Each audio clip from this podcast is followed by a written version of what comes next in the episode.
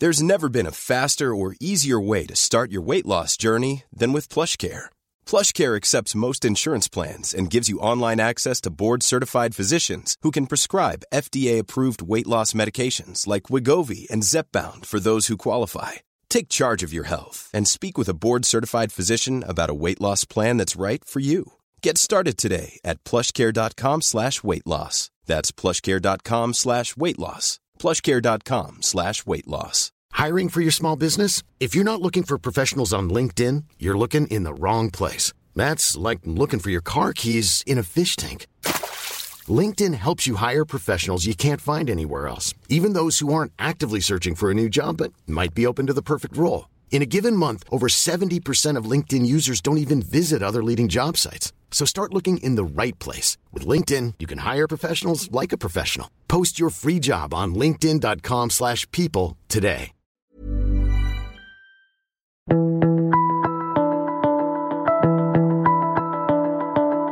Hello and welcome to The Mentor. I'm Mark Bouris.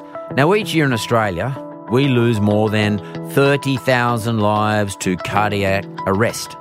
Well, our guest this week, and he is one of the most successful Ironmen of all time, Guy Leech, is trying to change that. Guy tragically lost one of his best friends to sudden cardiac arrest in 2016, so he launched a business. He's called it Heart 180. And this business is about supplying defibrillators to workplaces, gyms, childcare centres, and other organisations right across the country to deal with this issue of sudden cardiac arrest. His aim is to get this machine, this contraption, within 180 seconds of every single Australian. And if you get it there in time, you can save a person's life. I'm going to ask Guy about that one life changing event that motivated him to start this business. I'm also going to talk to him about those characteristics of being a great sportsman and the experiences you get from training to become a great sportsman that he's now applying to his business life. I'm going to talk to him about how important it is to build awareness, and that is educate the public about the importance of defibrillators. Can he get government to make this mandatory? And how has he convinced one major retailer to sign up to distribute this particular product? It's a right purpose, and it's the right purpose for someone exactly like Guy Leech, one of these super intense human beings who want to make change. So let's get into it. Guy Leech, welcome to the Mentor, mate. Good to be here. Good to see you. Thank you. Fresh? Yeah, fresh, feeling good. No paddling this morning. No, I was in Queensland the last couple of days. Uh, I actually live down here on the northern beaches, but um, we do paddle. We paddle uh, Monday, Tuesday, Thursday, Friday mornings. I've got a big group of um, predominantly guys that uh, turn up in the mornings in the dark and get out there and go paddling. So no, it's good. It's good. So It's a- uh, I- I've always wanted to know, like, I mean, I'm, I live near the water, Mm. um, and uh, I've often um, uh, flirted with um, getting on a, on a ski and a ocean skirt or something like that. Yeah. And I see, I see Malcolm Turnbull's always um, sort of tweeting or not, not tweeting, um, Instagramming about, uh, you know, how he's been on the harbour. And Mm. someone told me, a mate of mine told me that it's uh, it's better to have a ski than it is to have a, a kayak. Yep. I know this is off the topic, but Yeah, just, no, I'm here to pick your brains for a No, second. no, no, I've- I've what do you? I've got answers What's the this. best go? Like, say for Sydney Harbour on Sydney Harbour, because you know Look, the ocean skis are more. Um, you got more variety of what you can do. Um, you sit on top of the ski predominantly on top of the craft, not inside it like you do with a sea kayak. Um, I mean, they're built to handle conditions. So if it's windy, choppy, those sort of things, you don't fall off. Well, you, look, you can fall off, but um, but certainly you'll get the like once you get to a stage of knowing what you're doing, um, you can have more fun out of it. I mean, a big thing for us is when the wind's howling, we'd uh, we'll paddle downwind down the coast. So we'll literally, if it's blowing howling southerly winds at 25 knots, it's not um, it's not unlike us to get in at Manly and do a paddle up towards um, you know Palm Beach, and you're actually catching the How do you come swell. back? You get picked up. You get someone to go up there to pick You up the other end. picked up, yeah, And, yeah. and, and Good how, question. How hard are they to sort of cart around these things? I mean, the, the ski, for example. Well, they're 20 foot long. They're, they're, they're made out of carbon, the fast ones, so they're literally only weigh 10 or 11 kilograms. so it's not that heavy. It's just a bit awkward. You just got to put them on the car. You have racks, and but it's a it's it's a sort of a sport that's grown the last sort of 15 years. My mate brought the uh, first ocean skis in from uh, South Africa. So when I used to do Ironman racing, the skis were similar. Um, but but a little bit different. So when you, when you raced an Ironman, you did it on a on a ski. Yeah, it was a surf ski. These are ocean skis. So that look, they're predominantly the same. They're probably a 15, 20 percent difference in shape.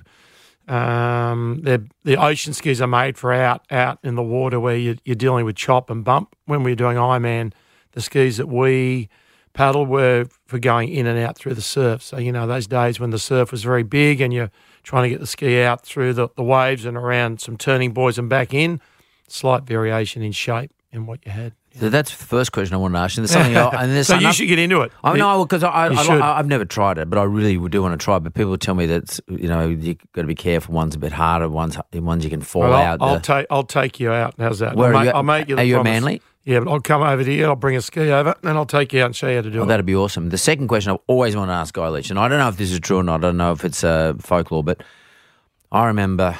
Can you just uh, give me an indication? How many years ago were you competing at, at your at your best? Like Uh, in the nineties, I started in the eighties, but eight, like eighty-four to ninety-five. yeah, 84, 95. So What, and, and many what moons would, ago? And what would have been one of the big events? Like So- what was the biggest event you? I won the competed? f- I won the first ever professional Ironman race called the Coolangatta Gold. So Yeah, I remember it that. was a very unusual situation, and if you you've probably interviewed a lot of sports people over the years, I, I would assume, and you, Yep. and you know a lot.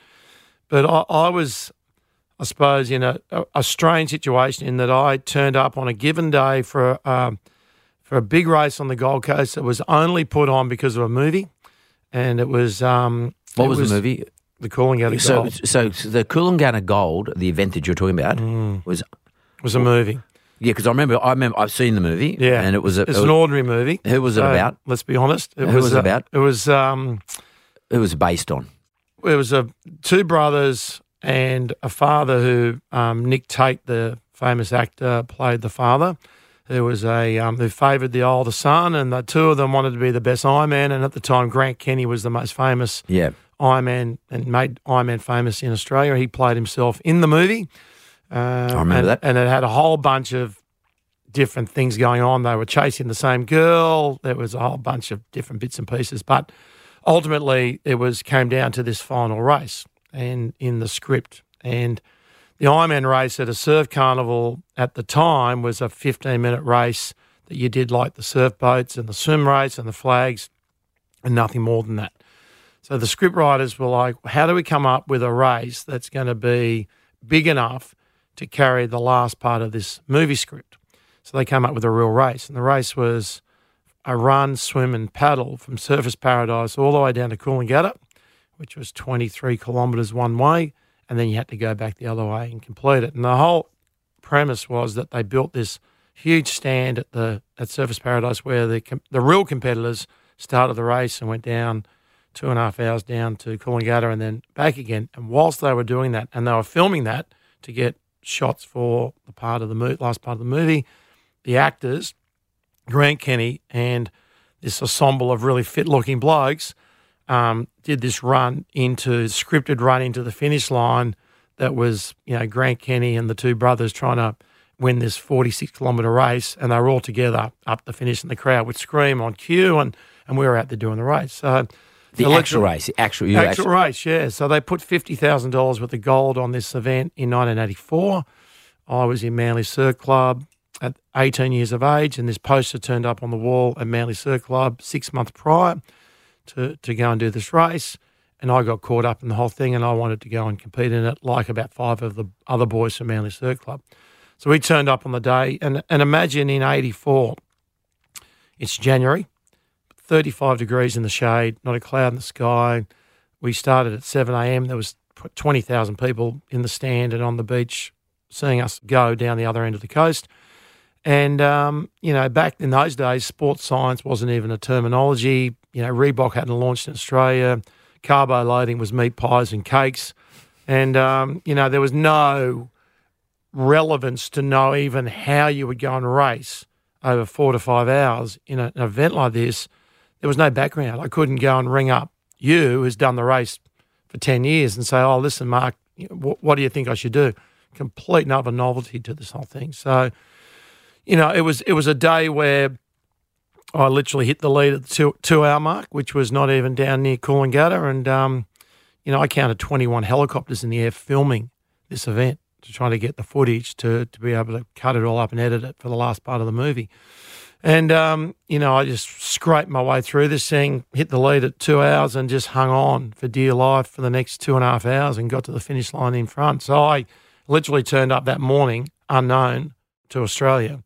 By the time this race was finished, and the media attention on it, the movie that came out after it, I was a household name. I, I remember it. I remember It was well. very strange. It was a eh. very strange part of my life. And the thing, and obviously then you, you competed f- in the future. And the thing that I used to, I heard about you, and I don't know if it's true or not, was that you used to get so fit that you used to get viruses and, and or you would get sick. And I don't know if this is true, but th- there was this sort of correlation between your level of fitness and that your immune system would be such that you would be vulnerable to getting sick, and then sometimes those those that your immune system would affect your ability to perform. Is it true? Or even get to the start line. Is that true? One hundred percent true. Right. And like if I trained you five hours a day um, at a high level for the next three to four months, and just really just you know it was all about high performance and going fast and getting better, um, you would have the same problem. Yeah, no, but in those days, today the science that backs it up, but in those days it was sort of folkloric,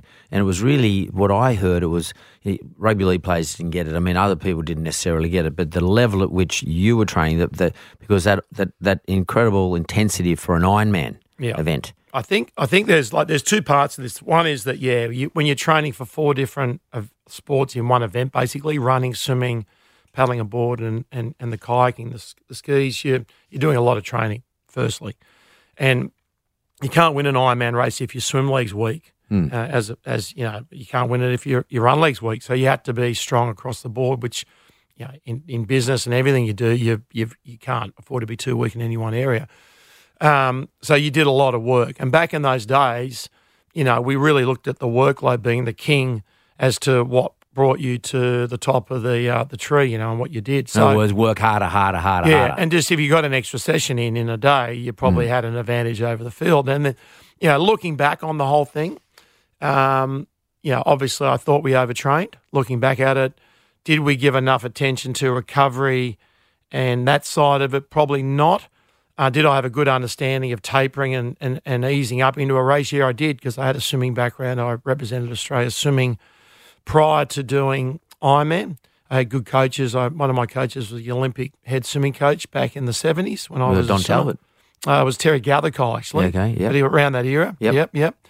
And, um, and he coached me for six years of my, my swimming career. So I understood tapering, but the other elements, yeah. So you would get sick because your immune system was run down, you're constantly tired, your white blood cell count was low, which meant that you didn't have that army to fight viruses and the like.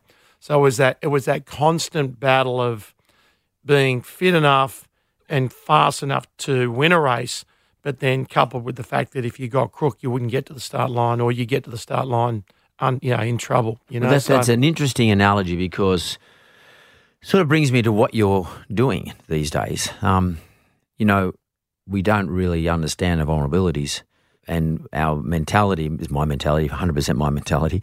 Is if I'm training for an event, if I'm training, like if I got a fight coming up, uh, I'll train my ass off for 12 weeks, literally push myself twice a day, every day, seven days, and, I- and, and invariably I get sick or an injury. And what we don't understand is our vulnerabilities.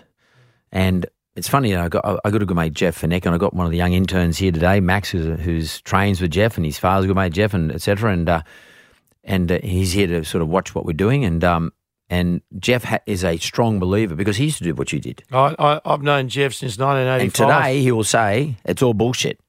He was the fittest fighter I've ever seen, and, I, Mm. very and fit. he Run- won on fitness. He, would run, run every day before he did the boxing. training. and he and but today he says you only need, you don't need to train that much, Mark. Just slow down, don't train as much. And because of vulnerabilities, and what you're here today to talk about is we have vulnerabilities, vulnerabilities, some of which are hidden. And when we're training or exercising, it could be just for leisure. Something can go wrong.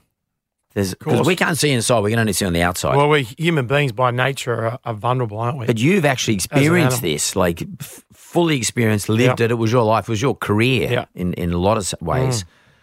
So, what is that vulnerability that your your business today, what you're trying to promote today? What's that vulnerability that you're trying to remedy? So I'll go back a step first and say that, you know, what we don't know is what we can't see inside us.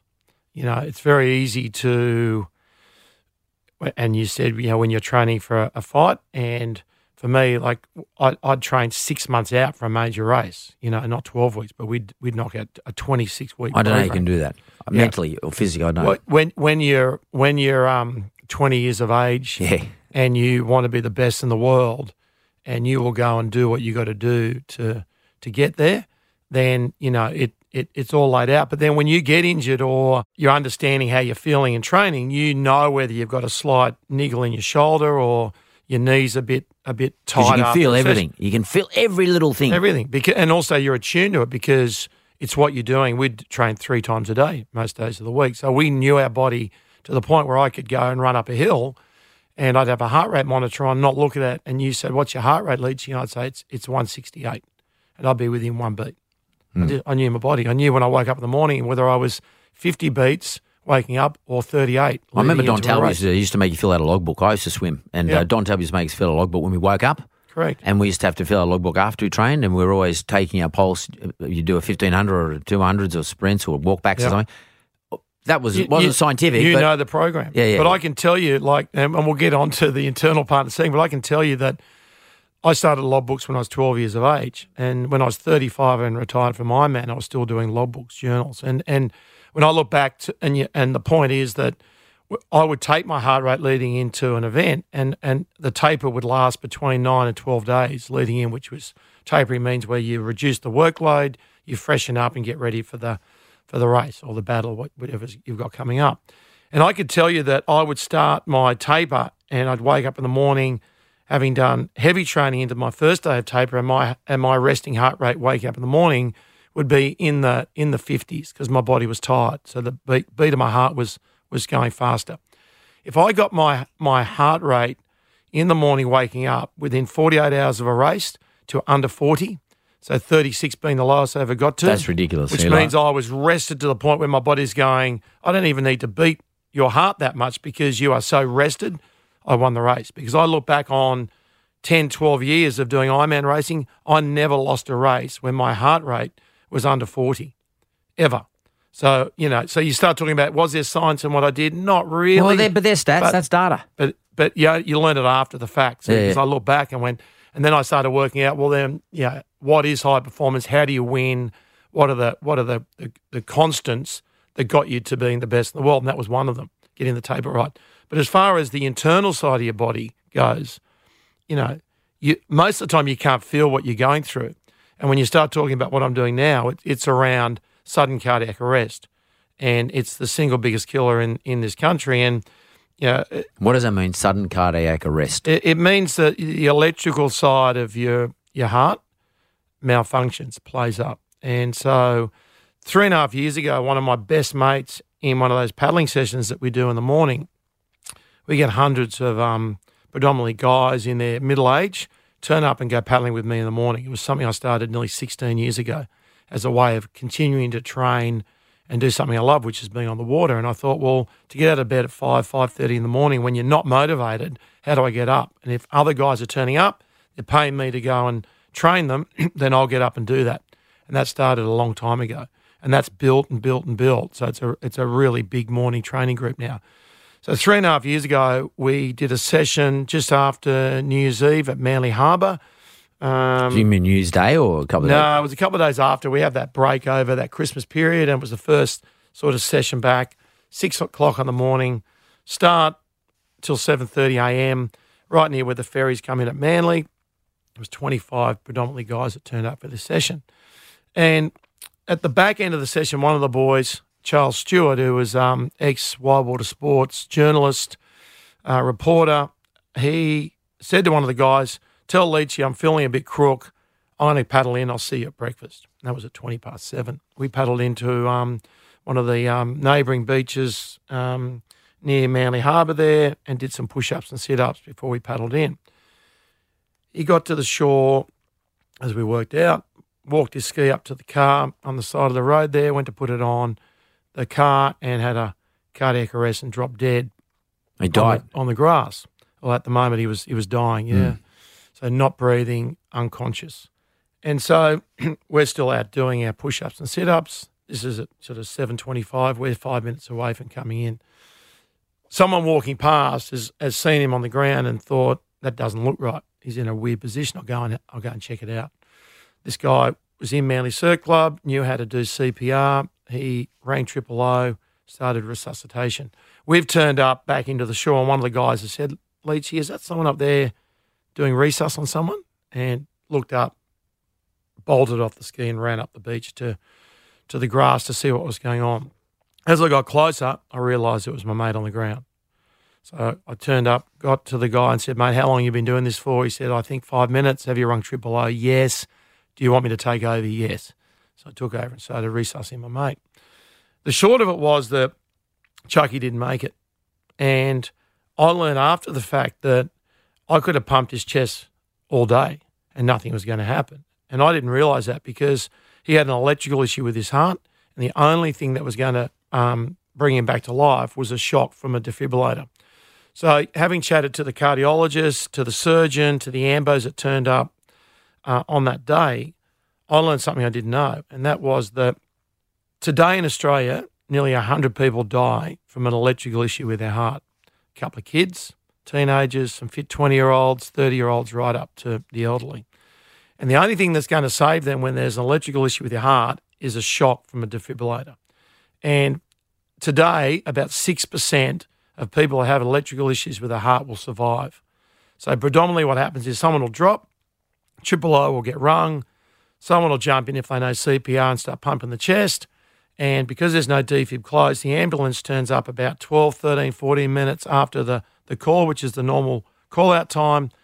They come in too late because to get someone back from a, an electrical issue with their heart, you need to get, in a perfect world, the pads on their chest within 180 seconds, three minutes, and do CPR, give a, a shock from the defibrillator, it'll do that automatically. And with good CPR, they got up to 90% chance of surviving it. You do CPR after it, after the shock. You put the, the pads on and it'll tell you what to do. Right. It literally goes analyse the heart, it'll shock if it needs to shock, and then it'll say to you, start CPR, put one hand in the middle of the chest, put the other hand over the top, lean forward, push down five centimetres, and it'll time you. Uh, the one I've got brought in today will time you as you do that. And then it'll if it doesn't get the person back on the first shock, it'll get ready again in two minutes' time, escalate the shock up, and hit them again. So literally in Australia, the single biggest killer of Australians is sudden cardiac arrest. It's bigger than cancer, the, the road toll, what have you. And we have a 6% survival rate on the streets of Australia for this. And it, it kills eight to 10 kids every week. Every And- week. Every week. But today in Australia, nearly 100 people die today Every week. from an electrical issue today. Every Every day. day? Every day. No. Every day. It is the single, like, the stats are so ridiculous that you'll sit here and go, Leechy, I've never heard this before. No. And, and you, you, you, you've, you're a oh. well informed guy. Yeah, yeah. You would not, I, I say this to everyone, people go, bullshit. That's bullshit. It's not Yeah, true. I'm like, look the stats up. Over 30,000 people this year die from sudden cardiac arrest, and most of them can be saved. So we go, I go back a step. 70 years ago in Seattle, defibrillators were invented by a company called PhysioControl. This company is still in Seattle, right? They started community campaigns. People learned how to do CPR. Defibs got distributed to businesses, to gyms, to childcare centres, you name it. So there's lots of defibs in Seattle. If you have a sudden cardiac arrest over there, you've got a 62% chance of living. As opposed to 6%. a 6% chance if you don't have one. So do the maths on th- over 30,000 people dying this year in Australia. So literally on their stat, we could save over 20,000 people. So over a decade, that's 200,000 people that don't need to die. And we're talking about kids, teenagers, 20 year olds in, in there, in those numbers. So it doesn't discriminate. The whole issue with the electrical issue with the heart is that, that it doesn't discriminate to just older people being a plumbing issue with your heart, which gets predominantly older people. Electrical, different ballgame. Uh, I'm gonna, we're going to go to break and I want to come back on because I want to talk about I don't understand. I'm, and I'm there for uh, sur- survey one, but I'm assuming most people don't understand.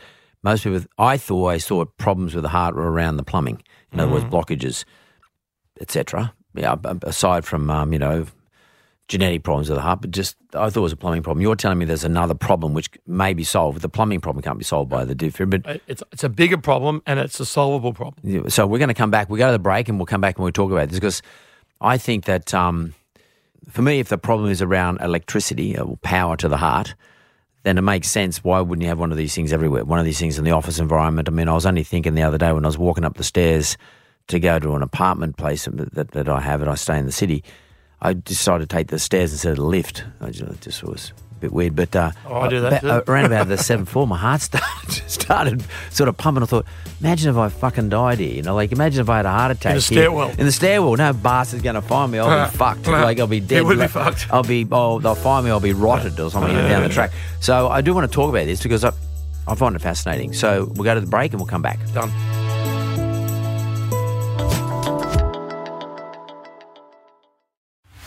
Hey, Matt, how you going, mate? Well, thanks, Mark. What business have you got for sale this week? So what's on the market? Yeah, something a little bit different, very different for me. I've never actually come across this style of business before, but it's um, it's it's drug and alcohol testing. So it, it works with private corporations and people that uh, that might have employees that need to be tested regularly. Is it like workplace based? Absolutely. Well, that's a pretty topical thing at the moment, obviously, because the you know the prime minister is uh, having a whole lot of fights in the Senate around about uh, in terms of drug and alcohol testing of um, people who are on uh, New Start. So, I guess that's sort of the environment we live in now, and uh, you've got to accept it. So, this business actually tests employees in the workplace. I mean, I can imagine how important it'd be. Like if, if for example, you're at a construction site. You know, if I'm working at a construction site, I want to know everybody else says, you know, not off their face and is fit and proper for the for the job. Is that what we're talking about now? Yeah, absolutely. So they have their own centre in the southwest of Sydney that you can attend, but also they have a mobile testing van. It's a really nice setup, and uh, yeah, essentially they'll go out and if you've got you know truck drivers or whatever it may be for whatever purpose, they'll um, do your testing. Well, so it's Sydney based. Sydney based, southwest Sydney based. What sort of money are we talking about? Look, it's part of a major franchise. So essentially, we're talking about the cost of the actual new franchise. The cool thing about this, and it's already two and a half years into the actual business. You've already got turnover, but you're essentially buying it for the cost of a new franchise. So just under the 200,000 mark. So you pay a franchise fee to the franchisor. Um, Is that that's what included in the asking price, yeah. So essentially, you instead of buying a new franchise for let's say 150 plus plus, you actually can actually buy this business for around the same money, which has got a fully set up, brand new, fully set up office and a, a mobile testing van. Very good, very good. Well, that- well, it's amazing how different the world is now. But uh, if you want to know more about this business that Matt has for sale, or you might want to list your business for sale, or alternatively, you just want to find something for sale. There's heaps and heaps of businesses for sale.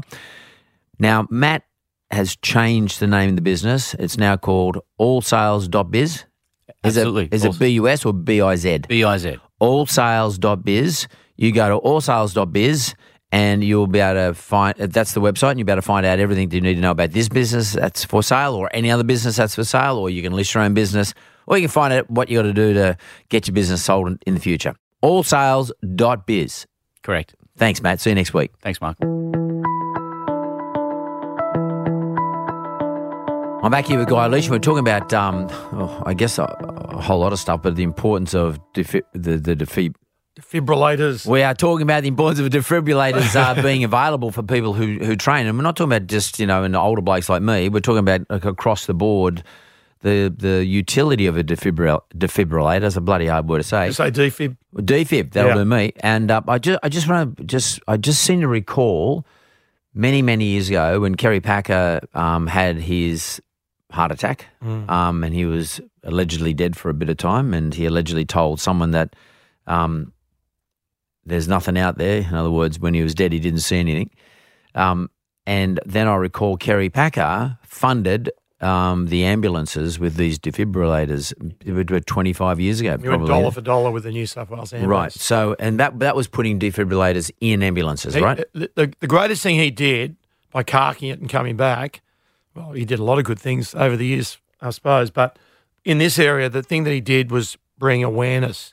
Because up until then, no one even knew about it. I never heard of it at that time. And, Yeah. and, and Australians didn't because it was like, well, the richest guy in Australia is co- keeled over and a defib got him back. So, So he, he would have had an electrical issue, so to speak. so there's three three things that can happen to you, and I'm no doctor, but I'll give it to you in, in plain terms. Well, that, that's better than actually a Dr. Yeah, because everyone will understand understand this exactly. Electrical. So electrical issue with the heart's one thing, right? Have to have a defib, won't come back. Yep. Second one is plumbing, and so blockage, you know, which which is what we spoke about. Defibs won't get you back back, but you put the pads on if you've got a defib every day of the week. It won't shock. It'll get you straight into CPR and start pumping the chest and wait for help to come with the ambos. The third one is the plumbing will start and the electrical comes in as a byproduct, and that goes haywire. Right. If that happens, you still need you need a defib. So anytime it's electrical, you need a defib. And what these things do, they actually don't restart the heart. It's like when your iPhone freezes, and the only way you're going to get it working pretty much is you turn it off, you reboot it when you turn it on, and it kicks back in. A defib does exactly the same thing. So the electricity going into the heart free, stops the heart for a split second, and it reboots it in, and the brain and the heart go, oh, I'm meant to be pumping, not shaking. So what happens is when the electrical issue occurs, the actual heart's shaking most times like jelly in a bowl, but the brain thinks it's still pumping. So the electrical shock actually reboots it and it goes, oh, I'm meant to be doing this. I'm meant to be pumping. So if, if that's, uh, uh, can, I mean, you got it in front of you there. Yeah. Um, I know people can't, or they can see this actually. So we've got it film. So give us a look at it. Yeah. So look, it's it's small. So describe it to the people who are Yeah, listening to it's the It's a small little p- little piece of equipment the size of a, a lunchbox. Yeah, it looks like a plate, a, a small, a small dinner plate. Yeah. Tiny, toy-like looking. Yeah, it's got lots of. I tell you what, it's got lots of um, images. Like it's got three images. It's got a uh, like it's got a stick-like drawing of a guy with a this guy with a patch on him, and then it's got another one where someone's doing uh, CPR. CPR, and then and then you know and then and then resting at the bottom. So it gives you visual you know cues in what you need to do. But the big thing with this is it's a it's a single unit. You don't need to power it at all. It's ready to go at any time. It's got an eight year warranty on it. It But how, weighs how do you? Do kilogram. you uh, sorry, guy. Do you have to charge it or something? No, external battery that just is ready to go. You just change that at the four year mark. Yep. So this thing's got eight years, eight years in it. It's a single button operation. So I just hit one button like so, and it'll start talking to us. So, guy just hit the green button. Adult patient. Call for medical assistance. Remove clothing from patient's chest to expose bare skin. Pull green tab to remove pads. So that's just a little tab at the bottom, and that opens up where the pads are. So I pull this open, and the pads are in here. Peel pads from liner. So you put one pad on the right hand side and one pad just below the heart on the left hand side. green tab to remove pads. So it'll go back to the start because this is a real unit until you put the pads on the skin. It doesn't do anything. So if I did this to you right now, it will not shock. It will not get me to do CPR because it will work out the fact that you're actually um, alive and you're fine. So So it's got so it's got sensors in there to work all that Yeah. stuff out. I mean, this unit here is the only one in the world that actually coaches you when you're doing your CPR. So in the actual pads, there's sensors there. So if I started pumping your chest, it gives me the best chance of getting you back because it says to, to it'll say to me based on pressure being pushed and pace, push faster, push faster, good CPR, push deeper, push deeper. So it'll coach you in real time the whole way through. So it knows what you're what what you're doing, and it will give you feedback. Not unlike when you're punching the pads, and if you were coached by Jeff Fenech, it'd say, "Listen, move here, do this." This thing's doing exactly the same thing. It's coaching you in real time to the patient to get them back. Is, is this an Quite Australian amazing. product or this is the Seattle product? Uh, th- this this range is European, so there's it's the second big most popular range in the uh, the world. What's it called? Heart HeartSine. sign. So this is in the White House. This um this product is is across the whole White House. American Airlines use this one. It's you know it's it's a very popular one. I I like this one because of the CPR coaching because having done CPR and having been in extreme pressure and stress a stressful situation, you know you don't need to be second guessing yourself. This unit because it talks you through everything but coaches you on the CPR is is just games ahead of anything So else. would it, would we have one of those in every surf club in Australia at the moment? Yeah, you will have, but you you'll only have them in thirty percent of gyms in Australia. You'll only have them in ten percent of schools in Australia. You'll only have them in twenty percent of businesses in Australia, and they'll literally be in no homes. So when Charles didn't make it, and all the lads that were watching me do CPR on- him, and when I found this information out after the fact, every one of these guys have one of these a defib in their house. In the house. Because I was just thinking to myself, you probably, I mean, if you if you feel so inclined, it'd be a good idea to have one in your car. I mean, if- one's in my car at yeah, all times. If you're around near somebody who's, I mean, how good would it be to save someone's life? I mean, it's the, probably the greatest gift you can ever give anybody. Three weeks ago, one of the devices we uh, got to a running club, saved a 41 year old man who was running. In December, one of our devices that went to a gym saved a 21 year old girl that uh, dropped dead off the rowing machine. That had a faulty heart, didn't know it, and uh, they brought the defib out, got her back on the first first go. She's alive, no brain damage, no heart damage now. We've saved seven people's lives that we know about in the last three years. Since You and your group, your group mates, you're talking about?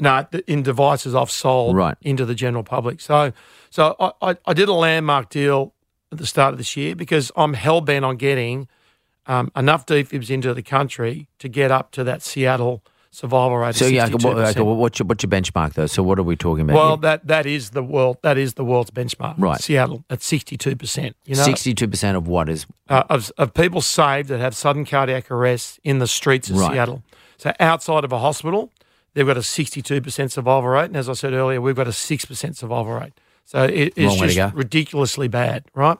So my my job and what I want to do is get enough out there. So firstly, I've got to get enough awareness to people to know this is the biggest killer in Australia. We've got something that will actually save people's lives. You need to get one of these. They are easy to use. You don't need to be a doctor or a nurse to use them. The, the second thing is, do you someone- need to do a course? no, you don't. But I give an online course that you get with the device. Yep. Takes 15 minutes to do. Watch a five minute video, answer some multiple choice questions. Once you get them all correct, you get a certificate of completion. And what that does is it, it empowers you to go, I, I could do this. I could save my wife's life or my kids or my, my mate at work. Yeah, I, I, I, I'm up for it. So that's what that does. But, you know, so at the start of this year, I did a deal with Harvey Norman, which is a landmark deal in the world. So we, we are the first country to have a national retail platform sell defibs to the general public. So you can go in and buy this device in a Harvey Norman store in Australia now across the board. So I did that deal earlier this year. So I supply Harvey Norman with defibrillators that they sell to the general public. Did a TV commercial, um, and that's that's shown around the country now. So it's my job to get awareness out there, to educate people to the fact, understand the stats, but notwithstanding, take one of these devices, buy it, and feel comfortable to actually use it on someone to bring them back to because it's only it's it's actually pretty friendly looking. It's only small. Because I mean I guess my thought process would have been uh, defibrillators because I've seen other ones. They're real big bloody things, and you stick them on a wall and stuff. But this one looks like you could cart around in a, in a in a small bag. I mean you've got a small bag there. What do you what do you pay for one of these? What's the cost? They're between two and two and a half grand. Two, say two two and a half. Let's say two and a half thousand. Yeah. Um, and if you're, I mean, I, people spend that sort of money on, uh, you know, like a, a, a- two nights in a hotel sometimes. laptop, you know. The, you know?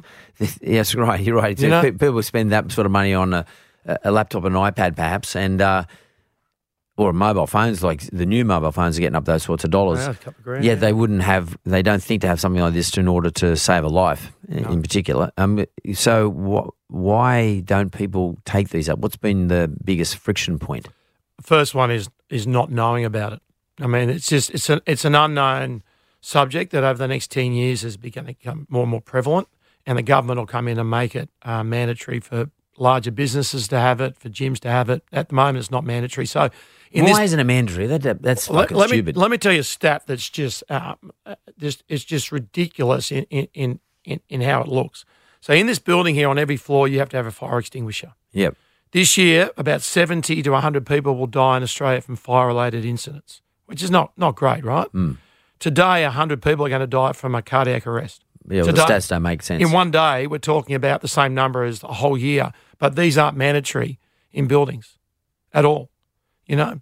And and businesses are one of the top five places that people have sudden cardiac arrest. But well, all the- but uh, like I mean, I've got a, I'm on the board of a listed public company, and you know we've got staff, and uh, we have these workplace every board meeting. We have to have these workplace discussions about uh, safety in the workplace. It's funny.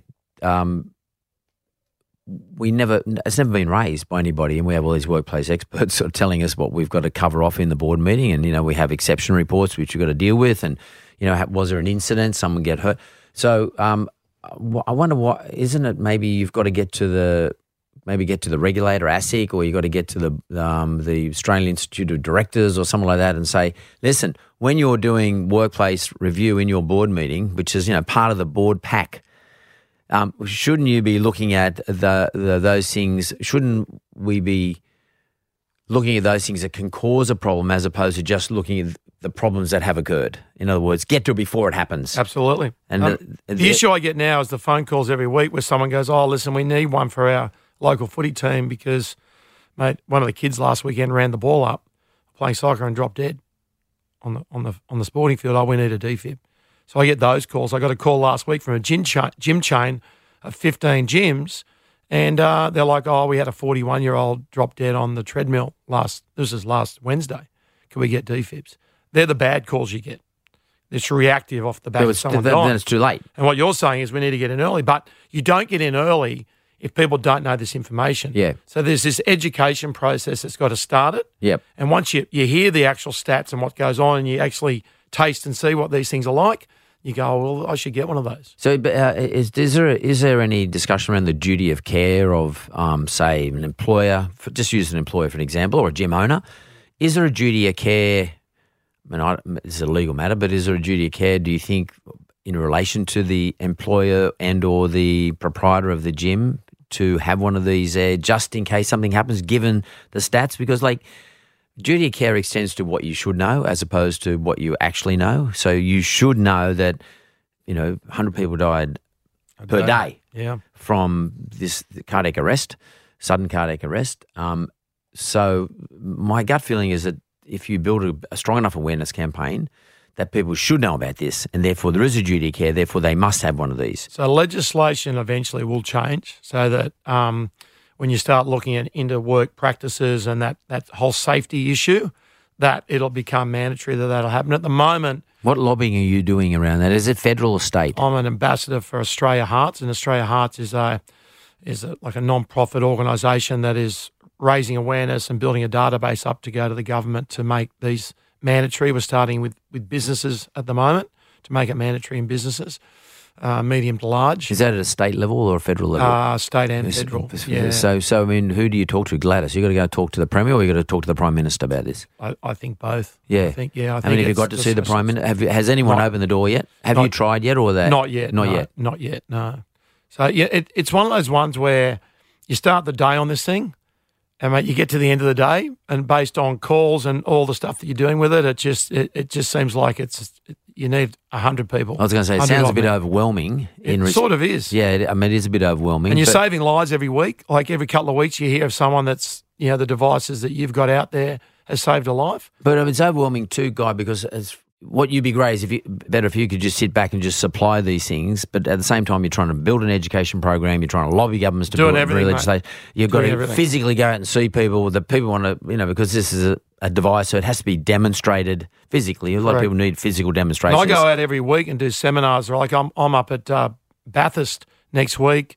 Last week I was in Tasmania, and I get the, the, the media to turn up, and I do demonstrations, and we get people in the whole box and dice. You know, so I'm doing that. I've just got a warehouse on the northern beaches. We ship out every day around the country.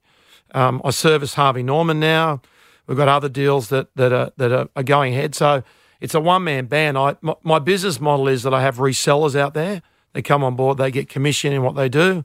So like, Um, uh, yeah, like so someone could be operating out of the uh, from home. You know, like a could be a could be mum or dad, whatever. Correct. They're operating, and they and you pay them a com. I pay them a com to Yeah. go, and, and it's, it's it's Do they have to demo it? It's the quickest way, yeah. And, and we teach them. We get them into the Sydney office, into the Stryker, which is the medical company that that bring these in. We get them in and we train them up so they know what's going on.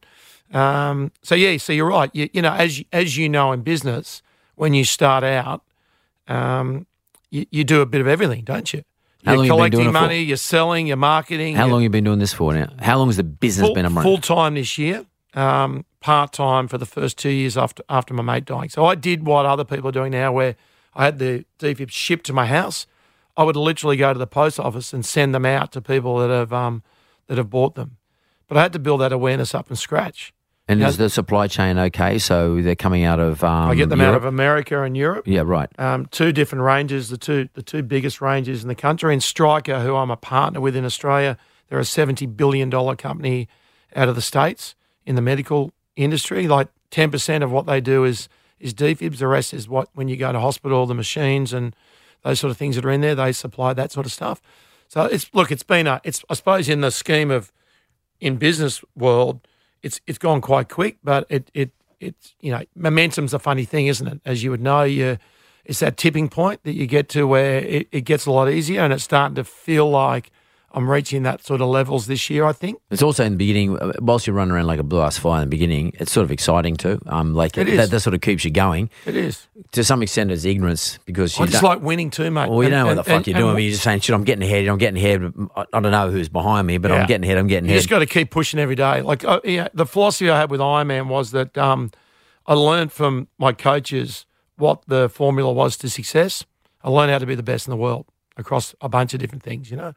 And I'm, I'm applying that same process as this. yeah, and that, that And just get shit done, you know. that's hundred percent right. done. You just get shit done get and, done, and backfill as you go along. If you're having a bad day, mate, have a cry on the pillow, get up the next morning, fucking just get back into Go it. Go again. Go hard. It's it's sort of quite ironic. Ironic. Um, um, you know, we started this talking to you about, it, and it was always a myth in my mind, but you've now confirmed that. You know, back back in the days when you were, you know, Guy Leech, the, the you know the famous Ironman at the peak of your physical sort of career as a in terms of fitness, etc. You actually were very sensitive to the sorts of things that could uh, put you on your ass, notwithstanding how hard you were training. In other words, we're all vulnerable in some respects, in some way. And here you are today, thirty odd years later, running a business around the same thing about around uh, multi-million dollar business, mate. Making um, sure people understand the vulnerabilities. But by the way, we have a vulnerability, we've got to have something to fix it. And there's probably, you know, like apart from the brain, the heart's one of the most, you know, if the heart stops, you're fucked. Well, yeah, it's more important because it's a, it's the baseline to the to the brain, isn't it? You, It your heart's the not brain. beating. It's totally. So, and it's, that's interesting. And you're running this business now, and uh, It's ironic. It really is. It is that ironic. I mean, it's it's it's mad. Like it's mad irony, and My it's heart was the thing that got me to the the finish line first in races. It was the it was a an issue after my career because I went and got checked, and my heart was nearly twice the size of a normal heart from the the workload I put in from the age of eight when I started swimming to when I retired at 35, and then I had to go and try to reduce the size of that muscle because there were there could have been issues electrically. Right through to three and a half years ago, when one of my top five best mates dies in my hands. And you were sitting around when you were 12 years of age, taking your heart rate for your coach and, you know, recording it and logging it. And here you are uh, now in a business, 30 odd years, it's weird. s- selling a device that actually Yeah. not only uh, helps people get their heart back up and running, but actually does monitor it. It's the greater cause, isn't it? It's- but it's I mean, when you're talking about the biggest killer in this country, and people don't know it, doesn't it seem weird that I'm sitting here talking to you, and you and you're, you're like, "Well, I didn't know that." Yeah, I didn't know that, but I, I don't think it's weird that Guy Leech is doing it for some reason. It's, it's sort of like it's, it's nearly like it was mapped out for you. Yeah. Mate, we're going to run short time and always give everyone an opportunity to ask me a question if they've got a question. Have you got a question for me? Not not not per se with business, but more I think around, and this is something that I've it's challenged me in my life right through. In that when when I was when I was everything I've ever done is based on the love of what I've done. You know, I, I've loved it to death, and I've been the best at it because I've loved it and done all the other bits and pieces right to get to the top. But I always found that um, during those times that there were other parts of my world in my life that weren't well balanced. And so it, it, it sort of dawned on me that if you want to be the best at something, which I'm sure, and this leads to my question, that I'd leave a debris of crap in other compartments of my life. So have you found that in your world where you've been so hell bent on parts of your you know, your business or the business that you're doing at the time that you know it was hard to make sure that you were well balanced across other factors in in what you were doing in your life. Well, mate, that's my life. So, Yeah. um, uh, look, my my observation of you, you're a sportsman and a businessman, but my observation of people who are successful, who are real, like seek to be the best in the world at something, Jeff Fenech, um, are intense fuckers. Oh, okay, you're just intense. You're intense.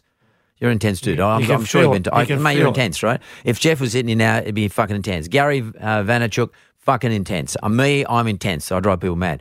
Um, uh, and it's not passion; it's just an intensity. And the problem is, you, the problem with the, well, the, the answer to your question is, when you are going a thousand miles an hour towards an outcome, which is what I do, what you do, what Jeff does, what Gary does, and I, I guess a lot of people do do to win, is that you leave a lot of shit behind you. Okay, and that's why I said it earlier on. Um, I r- run this world where I say I- I have someone in my environment who always picks up the shit behind me. So Says sorry. yeah, well, he, do, he doesn't say it's my brother, right? So people say Mark cuts, Adrian sews. So I've always had someone running behind me sewing up the mess I make on the way through. But you've got to be cutting all the time. You've got to keep cutting. So yeah, the answer is yes. That is my experience, but it's also the experience of the other people who I know who are successful, and so I, I don't feel bad about it. Um, it is what it is. What I have learned about it is that I do need someone who can sew behind me, and that could become just that could be just Adrian's not an administrator, he's a lawyer, but it could be a simple, simply in your case, a really good administration person who's there covering your tracks all the time. It's sort of because I mean, alternatively, you've got to walk around with a branch attached to your waist, uh, tra- trailing behind you to cover up your footprint and all your tracks you're making. You need to have someone covering up all the time because something like this, where you're trying to create something new, you're trying to educate, you're trying to lobby government change legislation, you're trying to um, build awareness about something that people don't fucking understand, and uh, you know, and we're getting hit with a lot of things at the moment. We've got to try and understand. So you've got to get past everybody. You've got to get a clear break. The only way you're going to do it is to be like you are, intense. But as a result of that, you're going to leave a lot of, as you said, debris behind you. So, that, mate, don't feel bad about it. It's, it's pretty normal Just get on with it. just get on with it. But and and once your business gets up and running, and you know you're in a position you can afford, you know, if the cash flow is right, etc., you can afford to put a a really good admin person to follow behind you and clean up on your way through. That works for me. Yeah, I've done. I've started doing that. You're doing that, yeah. Yeah, well, and then you can sort of freely go and make a mess and just uh, look over your shoulder, and hopefully It's- that person's following behind you. Life's interesting where when you're younger and you're doing all that, you actually don't you don't understand it. Yeah, yeah, You just do what you do. You know, it's the animal you are. And as you get older, you start understanding it. Then you come to the conclusion that you probably shouldn't do it any different because if you if you do it any different, you won't get the outcomes that you want to get. Well, some people might say people like you and me and others don't care because it, Well, I care. Yeah, but we. I mean, I care. I mean, Yeah. uh, but I just. But at the time, I don't think about it. It's No. not that I don't care. I do not thinking about it. And sometimes people like that are, re- are called sociopaths or psychopaths. You know, Mm. like. But a lot of successful people are like that. A lot of winners are like that. It's not that they don't care; is that they don't think. I, I like to win in a nice way as, as much as I can. I've always, even when I did Ironman, I'd if I could win pretty, I'd win pretty. But if I had to win ugly, because it was it. it. wasn't my day, Yeah, yeah. and I had to do what I had to do. It's funny, I did that. I went and did Survivor years ago. I did Celebrity Survivor and won it, um, and did that. You know, thirty days out there starving and all the rest of it. And I went in into it going, winning's more important than anything else when I compete. But how do I win Survivor without looking like a turd? You know, without putting too many people down the toilet. And, and in the end of it, I said, just I don't give a fuck. I'll just do it. Well, me and now I'm going to have to win it. just going to do it. Because I was actually funny. I tuned in a little bit of that last night, Mm. and um, and I was thinking that's it's just like a stitch up. You you've got to sort of stitch everybody up on the way through. Sometimes you just got to play the bluff and just you know, it's just the ultimate. It's why why that that's still around and it'll be around in ten years' time as a reality show because it just it captures the imagination of people. And when you actually go and do it, and you're sunk into that environment of, you know, you've got no one to ask, you you, you can't get any help. They're pulling you left and right. You're not sleeping. You're not eating. You have to compete every day. You know, you, you really find out who you are. It's funny. It's, a, it's else a is. very interesting social experiment, I think. Mm, it is. Yeah. And by the way, sometimes business is a social experiment, and sometimes we get dragged into places where we don't want to go. Mm. And for me, um, being obsessed and for, and being intense is part of being in business. So you should never feel judged about it. I don't think you should ever feel bad about it, yeah, ever. Good, good, answer. Good to see you, mate. All the best. Well Thanks, guy.